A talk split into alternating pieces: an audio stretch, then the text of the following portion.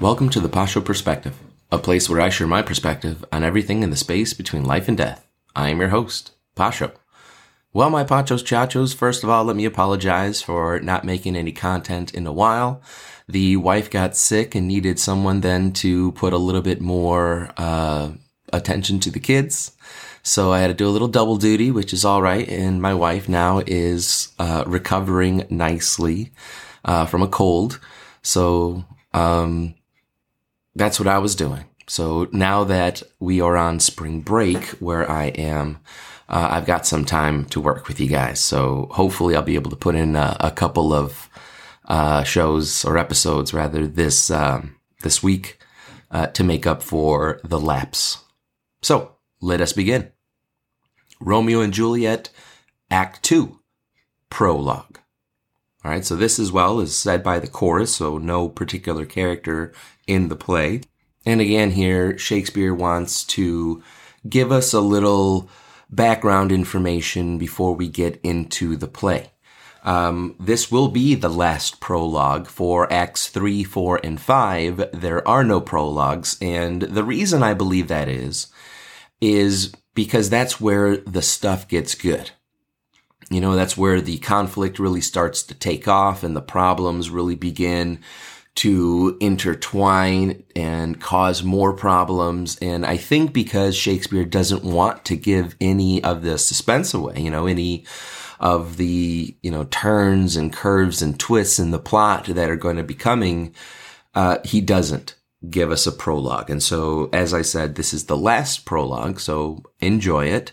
It is again written in a English sonnet form, so it has 14 lines. Uh, every line is an iambic pentameter, meaning there's 10 syllables, starting with an unstressed syllable followed by a stressed syllable. And the rhyme scheme based on the last word or technically syllable, again, through the 14 lines is A, B, A, B, C, D, C, D, E, F, E, F, G, G. Spaced out there for a second. So it goes as follows. Now old desire doth in his deathbed lie and young affection gapes to be his heir. That fair for which love groaned for and would die, with tender Juliet matched, is now not fair. Now Romeo is beloved and loves again, alike bewitched by the charm of looks, but to his foe supposed he must complain, and she steal love's sweet bait from fearful hooks. Being held a foe, he may not have access to breathe such vows as lovers use to swear, and she as much in love, her means much less to meet her new beloved anywhere. But passion lends them power, time means to meet, tempering extremities with extreme sweet.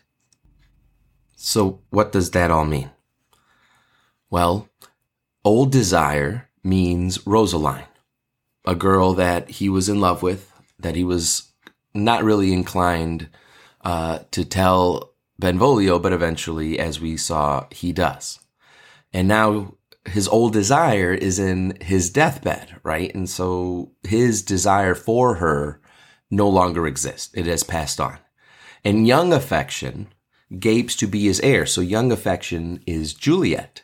And she is now inheriting that throne that sits in Romeo's heart. That fair, remember fair meaning beauty, right? For which love groaned for and would die, right? So that love is Romeo groaning for and wanting to die because of beautiful Rosaline. Now, because he has met and matched with Juliet, is no longer beautiful. So Romeo is in love again, right? Even though he said he would never love again and I like bewitched by the charm of looks, which I think again Shakespeare is reminding us that the only reason that he is so infatuated with this girl is because of her beauty.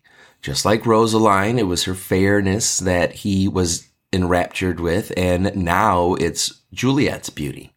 And so again, how deep is this love? We really have to question it. And then it continues on, but to his foe supposed, which I think is interesting. You know, again, Shakespeare's interjecting here that they are supposedly foes. And so he has to complain, meaning, you know, he has to court her.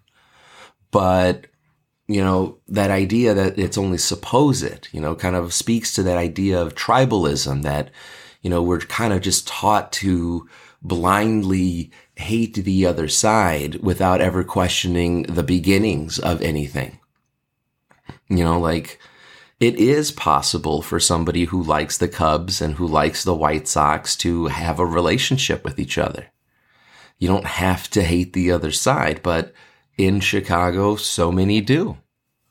You know, but I think it's lovely on the television when they show the couples where, you know, the girl most likely is wearing the Cubs jersey and the guy, because he's a man, wears the Sox.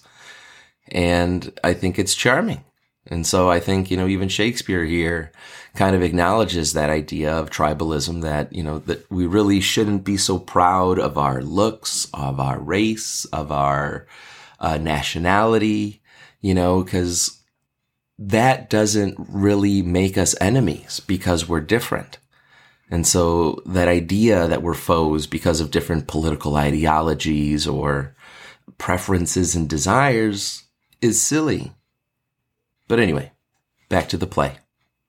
And she also has to steal sweet bait from fearful hooks, right? Again, um, implying that this relationship is dangerous because it's forbidden, or at least it's perceived to be forbidden by the children. So continuing in the turning point in line nine, being held a foe, he may not have access to breathe such vows as lovers use to swear. You know, Romeo can't just roll up to the front door, knock on it and say, Hey, what's going on, Mr. Capulet? You know, uh, I'm here to see your daughter. you know, be probably followed up with a shotgun to the face. And so, well, I mean, obviously they didn't have shotguns at that time, but you know what I mean. So he's going to have to find some clever way then to meet her. And then she, being a, a girl, has even less of an opportunity to meet her beloved anywhere, right? Because she's coddled and consented and protected and isn't, you know, just allowed to go out to philander on the street like perhaps, you know, young men are allowed to do. Is it right or is it wrong? We're not making any judgments here. We're just talking about the time and how things were. Okay. Um, and so they're going to have to find a way. And it's implied in the last two lines that passion will lend them the power. Time will give them the means to meet where they will temper extremities, right? Those dangerous things because of their supposed enemy uh, relationship, but also balance that with the extreme sweet of actually getting to be together and exchanging, you know, one of life's greatest gifts, that being love. Well, that's end of the prologue, my pachos chachos, and the end of the uh, first episode for this week. But I do promise that I'm going to make another episode on Wednesday where we will unpack uh, the balcony scene, which is only scenes one and scene two, scene two being the balcony scene, because it's very long. It's where our lovers profess their love and kind of concoct a plan that will then, of course, go awry because such is life, right? Uh, just as I wasn't able to create some content earlier last week, life as I've mentioned before, always has a way of interrupting itself. And so, uh, for Romeo and Juliet in the 1300s, 14th century, it was no different. And even Shakespeare recognized that writing in the 16th century, 1500s, that not much has really changed. And here we are, my beautiful Pachos Chachos 2023. And I mean, just look at our teenagers and we'll see that not much is different as well. But we'll unpack more of that on Wednesday, as I said. Uh, as always, God bless you, and I'll talk to you then. Hopefully, you'll be joining me. If you like it, remember, hit the like button, subscribe if you haven't already. Please share me with any friends. I'd really appreciate it that you'd help me grow my podcast. Uh, but if not, it was a pleasure just speaking with only you. Take care. See you Wednesday.